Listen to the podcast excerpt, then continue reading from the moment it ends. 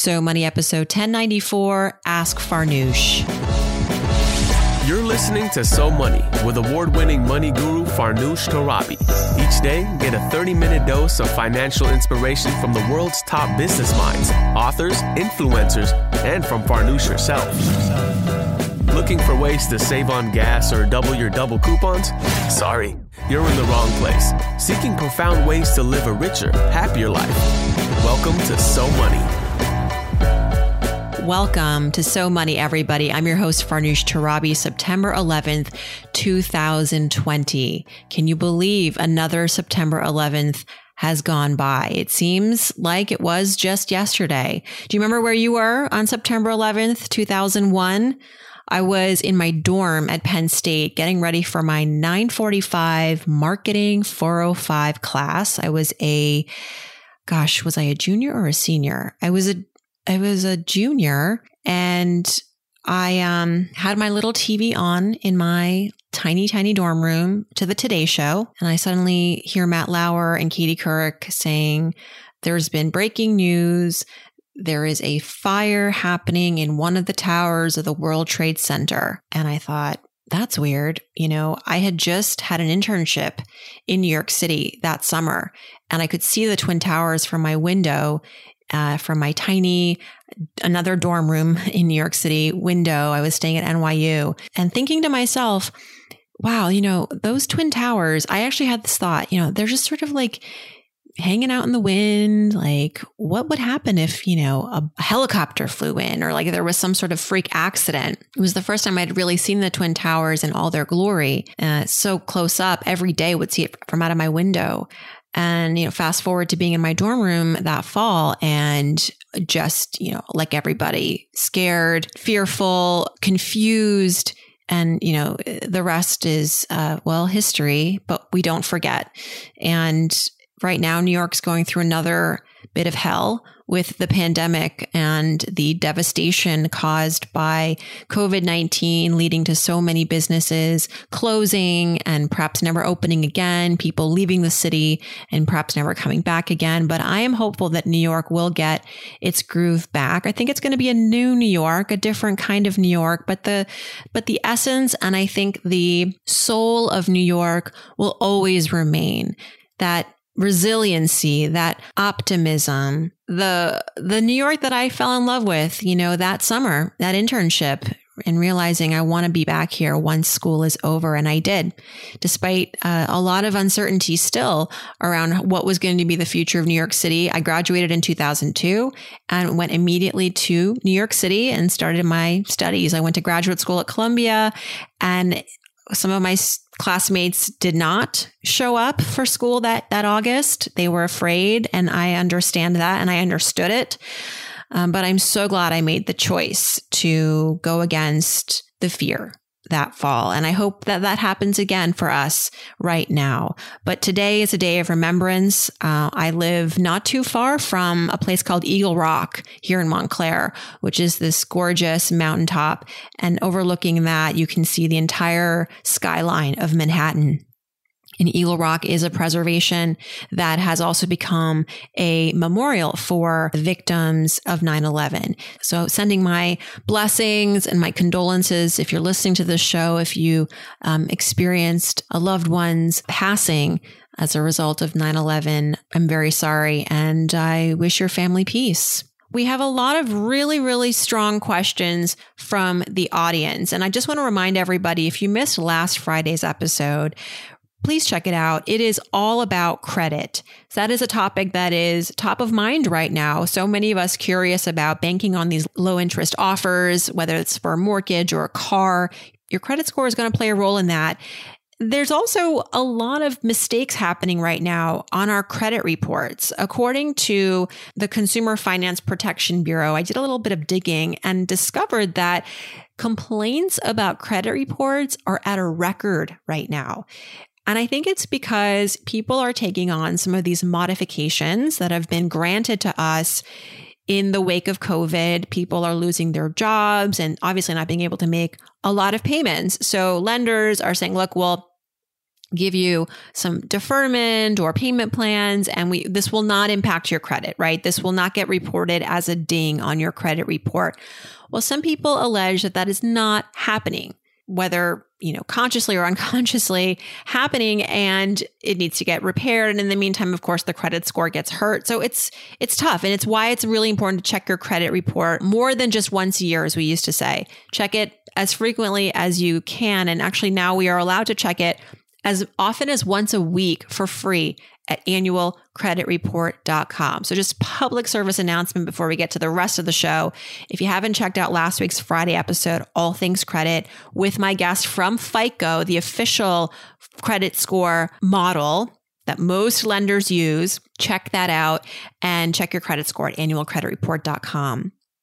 Okay, this week we've got questions about estate planning. Should I get a will? How can I get one that's affordable? Helping out parents who are struggling financially, and especially if there's a sibling involved who is not being helpful and might be even freeloading a little bit. I've got some answers for that person. Whether to sell your home to have more liquidity and more sort of you know, financial flexibility in your life. If a lot of your wealth is tied up in your equity in your home, what good is it serving you right now, especially if you do need the money? So I've got some advice for a lot of great questions today. Before we get to them, I just also want to say congrats to all the families who succeeded the first week or two of school. Here in Montclair, public school is back in session. Evan started first grade on Thursday. And it was a success insofar as he wasn't laying on the floor crying within the first hour, as I sort of expected. He was attentive, he participated. He did at one point complain that it was taking too long and he put his head on the desk, but I think I would have been doing that as well. It's a lot. It's a lot for anybody to be on the computer for, you know, two hours straight and then some. So, uh, kudos to all the kids, all the families that made it and I'm not assuming it was a breeze. I'm assuming it was, it had highs and lows, but we made it and we're doing it one day at a time. We're doing our best.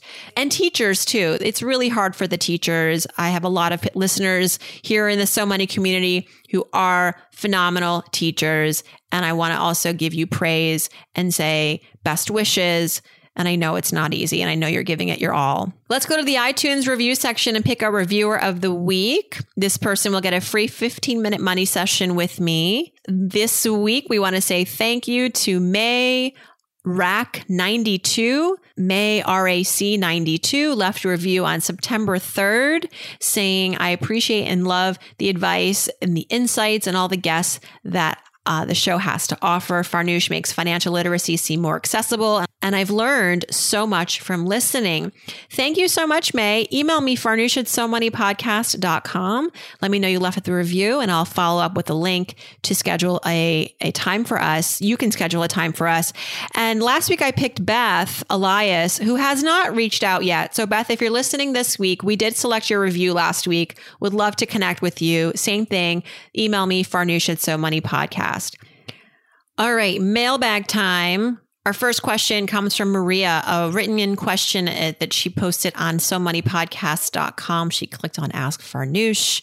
I got it in my inbox. She says, Farnoosh, I love your podcast. I have a question about estate planning. How does one go about estate planning in the simplest and most affordable way? The options seem overwhelming. How do I know what I need? Will versus trust or both? How much of it can I do on my own? Before involving an estate lawyer. I'm eager to get my estate planning done, but I'm not sure how to go about it. Okay, Maria, and everybody else thinking about this, very important question now more than ever. A lot of us thinking about the what ifs and estate planning is important. It sounds really sophisticated. You might think, well, I don't really have a lot of money or I don't own anything. I think everyone should have a will. We all have things that we care about in our life belongings, jewelry, or cash. You've got kids. They're valuable and you want to make sure that they're looked after by people that you trust and want to look after them. A will is a great place to start. And then I'm going to go into trusts, but let's start with the will. Everybody, I think, who is an adult who will probably need funeral arrangements at the minimum should have a will. This is where you explain what you want to happen to everything you own, everything you care about, after you die. And it goes into effect after you've passed away. You can put in things like, you know, your funeral wishes. You can set up guardianship for your kids through your will. You obviously talk about, you know, what, what, what you want to happen to your assets. Your will usually does have to go through probate, which is another name for the court system to be executed. And that does take time and that could take a little bit of extra money it's important to sometimes pair a will with a living, revocable trust where you're going to put some extras in this thing and it goes into effect as soon as you create and sign it. That's where the word living comes in, something that can be changed on the go. And it's where you typically include what is to happen to your big ticket assets, like your home, your second home. Um, you will still need a will Trusts don't include everything that you own, like your jewelry, your valuables. It doesn't always include information like guardianship. So the will is kind of where you start. And then if there's extra stuff that is of high value, then you might want to consider a trust as well.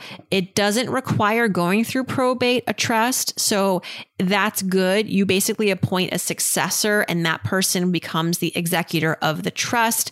And it can be a, a much faster process. Start with the will you might realize you need the trust after that. The guardianship is an addendum to the will. The trust, I found some interesting sites. I'm actually going to look into this myself. I had a will executed, Tim and I, and a trust uh, when we first got married. And we did that through an attorney, and it cost like, I think, $2,500, which is probably around the going rate for an estate planning attorney. You can also execute a very basic will online for free or for very low cost. Sites like Rocket Lawyer, LegalZoom, Nolo, those three sites have been around for many years. And there you can make a basic legal will for free, or like I said, very little.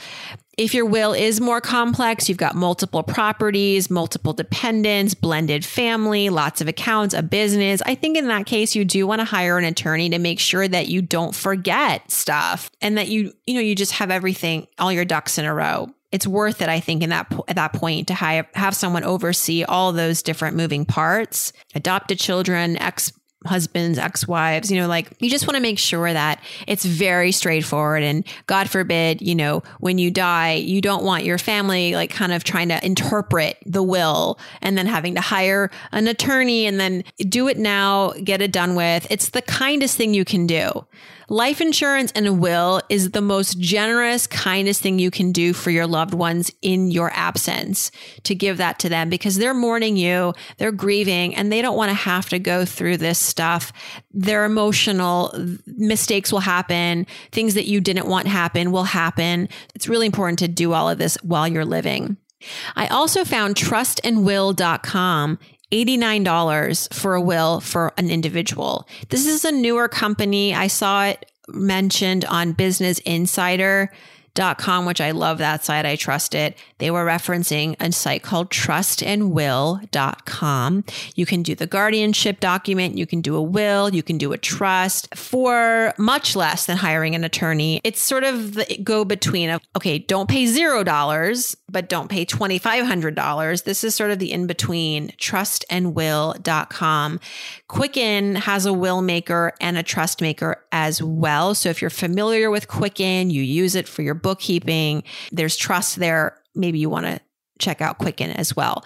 Not to overwhelm you. I know you said this was overwhelming, but I want to simplify this. I do think you need a will. From there, maybe you need a revocable trust. Get something to talk about guardianship as well in your will. Trustandwill.com is sort of the compromise where you don't want to pay big, big bucks for the attorney, but you don't also want to pay zero and feel like you're forgetting something and it's a little too basic. So this is sort of a nice in between for people who want to feel like they're still getting something robust, but you don't have to pay the big bucks.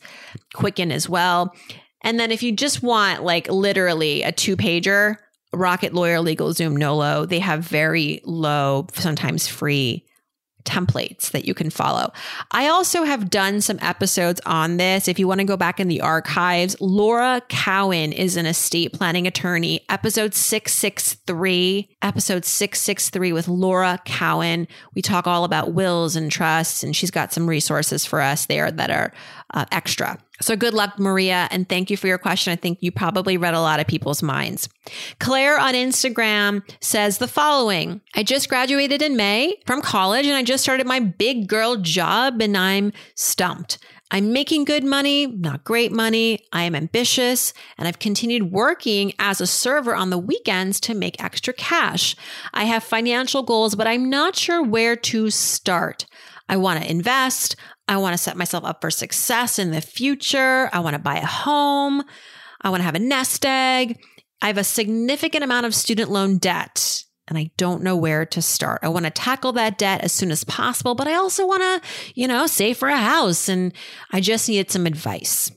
Okay, so I've got advice for you, Claire. And I would also recommend that you listen to my very recent episode on Monday, this Monday, with Allie Katz. She's a new AG financial expert. We talk about things like financial sovereignty.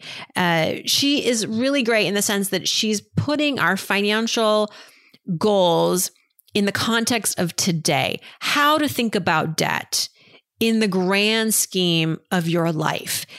She would argue that we have had this kind of protocol, right, that we follow, which is that focus on the debt first and then get your financial life, the rest of it figured out.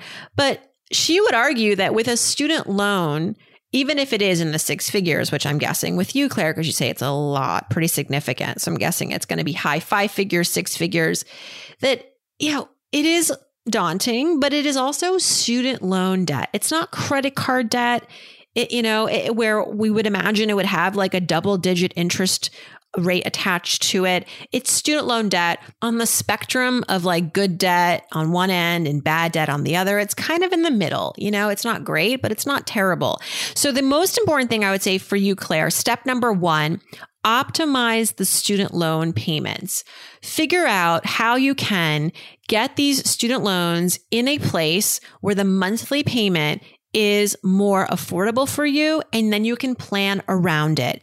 Can you refinance? Can you get on a more affordable payment plan?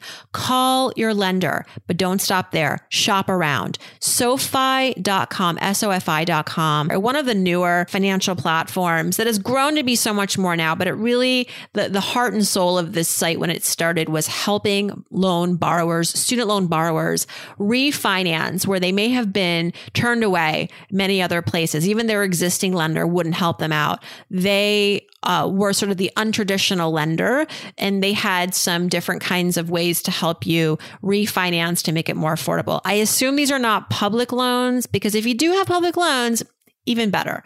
You know, there are a lot more options for you to get on income based repayment. If not, though, call your lender anyway, see if you can stretch the term to make the monthly payment more affordable. This will allow you to shore up more cash to invest, to save. The one caveat, of course, of stretching the term is that over the life of the loan, unless you pay it down earlier, you will pay more interest because it's a longer term loan.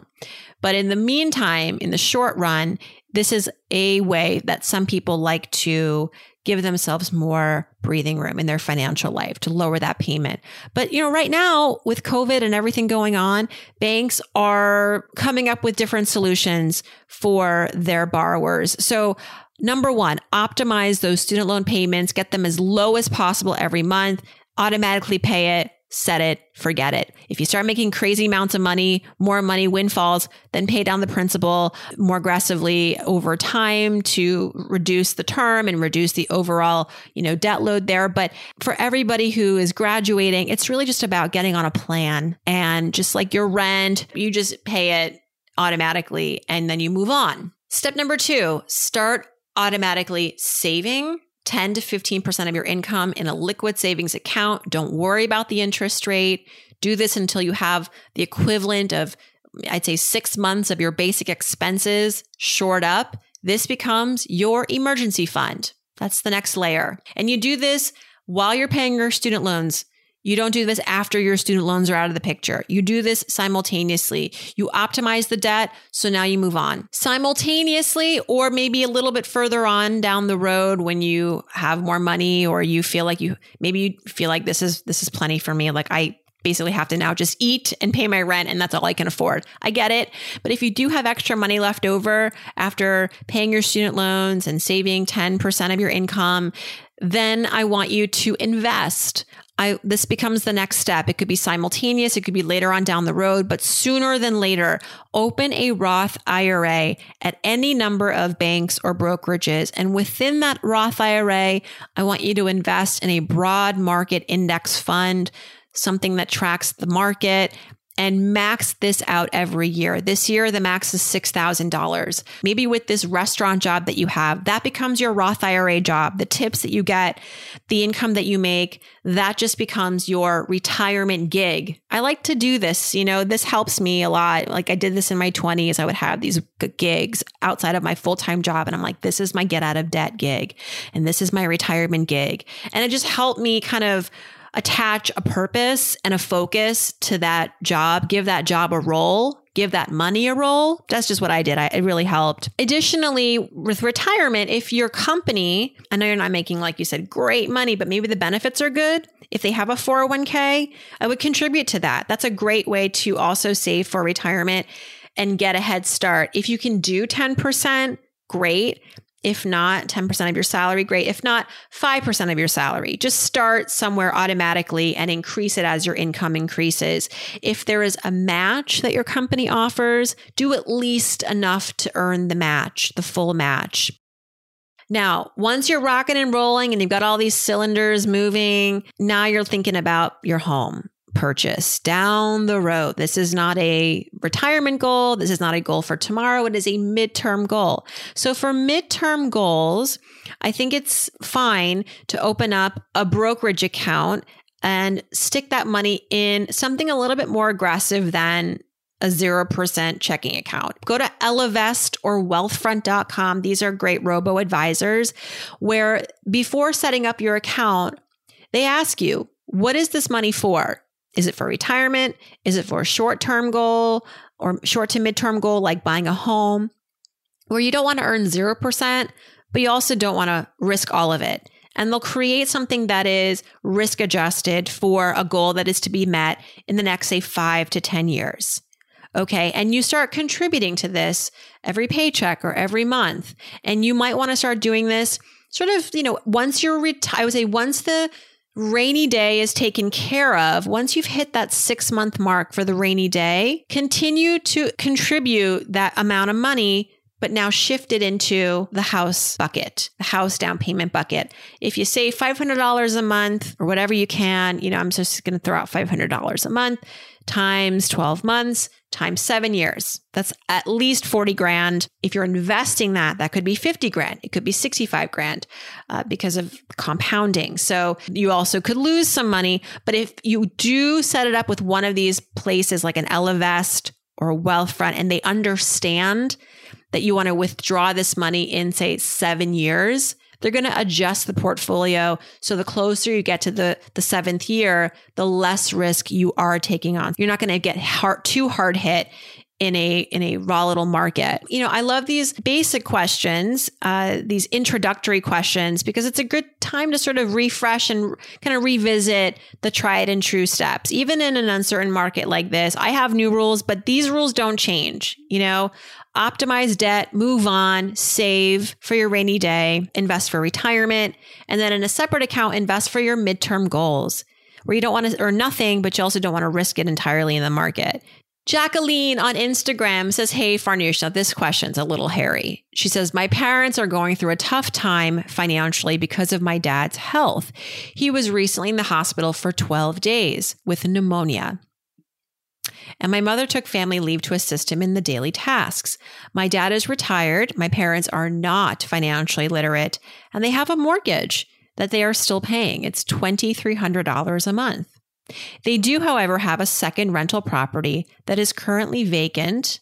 And unfortunately, they cannot sell it due to my sister using that house as collateral for her student loans. She's also unwilling to help my parents.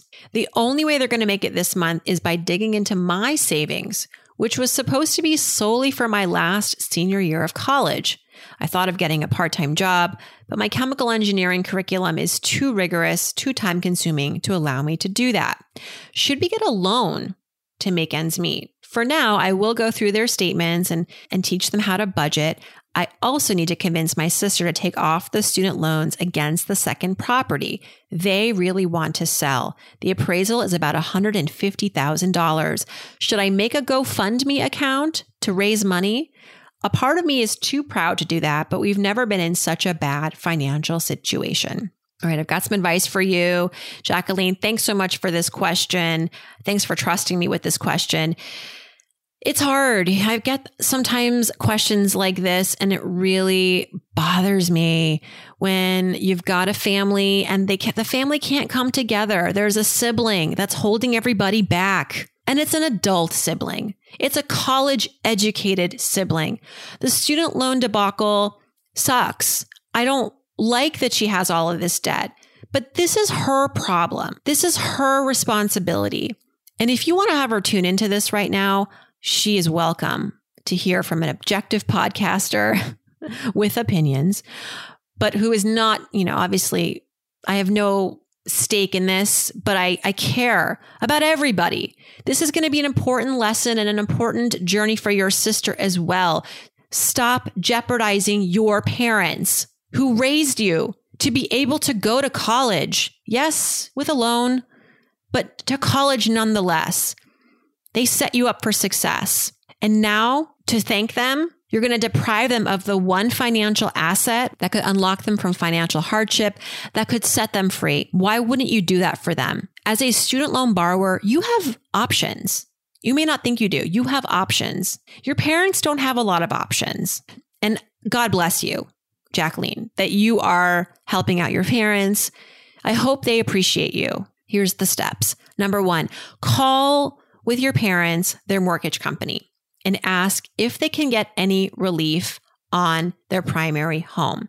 Can they get a modified payment plan? Can they get a deferment? Sometimes you need to offer up some of the potential solutions.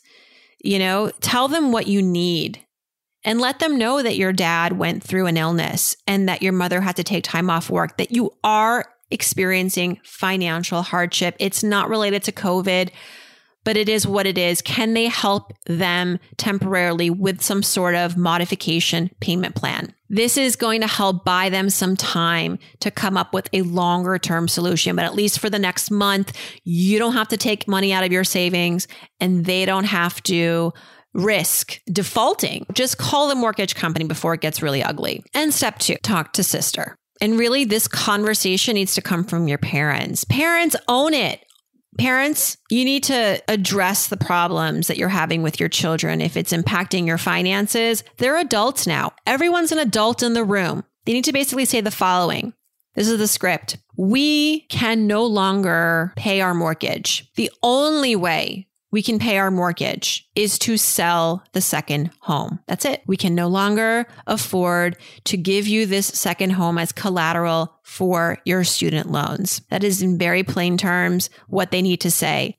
Your sister then, I would give her some action steps. Call her student loan provider and say, Hi, update. My parents need to reclaim this property that can no longer be used as collateral for my debt.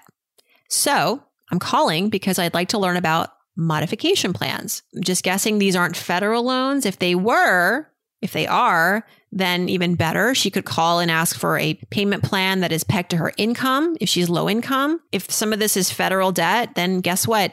She doesn't have to pay a dime until the end of this month and she shouldn't have been really paying, paying anything and they everybody's who's got a federal loan a federal student loan it went into automatic deferment through the end of september and it may get stretched but your sister needs to do the right thing here and again feel free to have her listen to this episode and finally, to answer your question about the GoFundMe, yes, there is no shame in asking for financial help, especially right now. I just I said it on the Today Show. It's a new rule, everybody.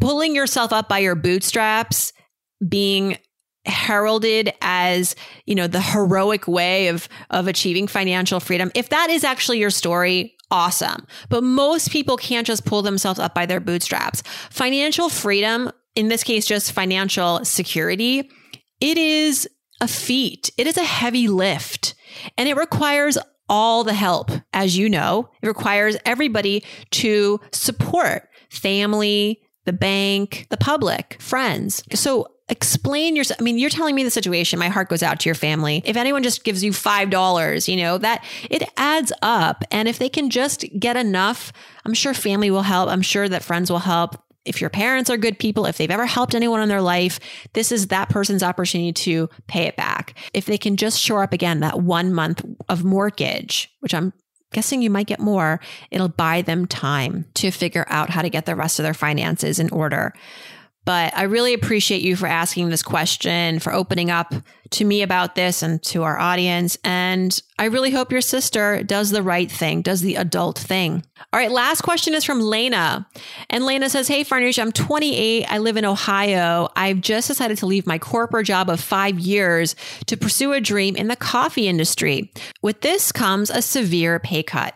My new paycheck will force me to live paycheck to paycheck. I'm looking to sell my condo and return to renting, which would be the same monthly living expenses, but I would get the gains from the sale and I could put it in the bank.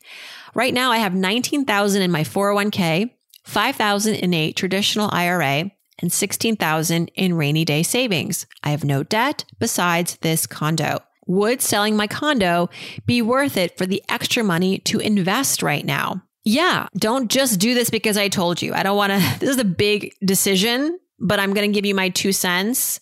And as if we were girlfriends, cashing out your home right now because it does sound like you need it because you are behind with investing at 28 i would love to see you have more than you know, $24000 tucked away for retirement. I don't know what your retirement goals are but i would like to see that be double triple at this point it's not it's okay but if you can cash out the equity in your home you could also do a cash out refinance think about that if your home has really appreciated you can get a new mortgage which would be the new value of the home so your monthly payment would go up but you would get the difference. So that's one option. Or you could sell. That's another option. If you really like where you live, if you think your home could appreciate even more in the future, you may want to just stay in it, but try doing a cash out refinance. It does increase your monthly payment, so be prepared for that, but it would give you that that equity in your bank account, which could help you to supplement retirement. But I would say, unless the equity that you're going to get from moving, selling, and moving is not more than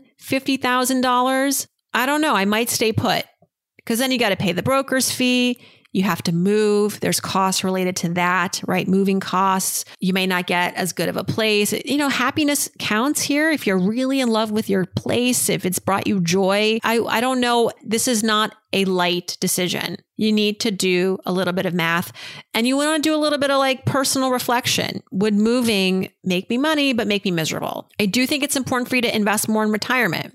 So it's one or the other. It's either doing the cash out refinance or cashing out entirely by selling, get an appraisal and see what you're facing. I think that's step number one for you. That might help to steer you in a good direction. Now, interest rates are also really low right now. So I don't know what your current rate is, but could refinancing, not a cash out refi, but just a refi, could that save you a few hundred dollars a month if you can get a 3% interest rate? Things to consider refi, cash out refi, or moving. Those are sort of the three things to evaluate. If you've got more questions, you know where I am, you know where to find me. You found me once, you could find me again.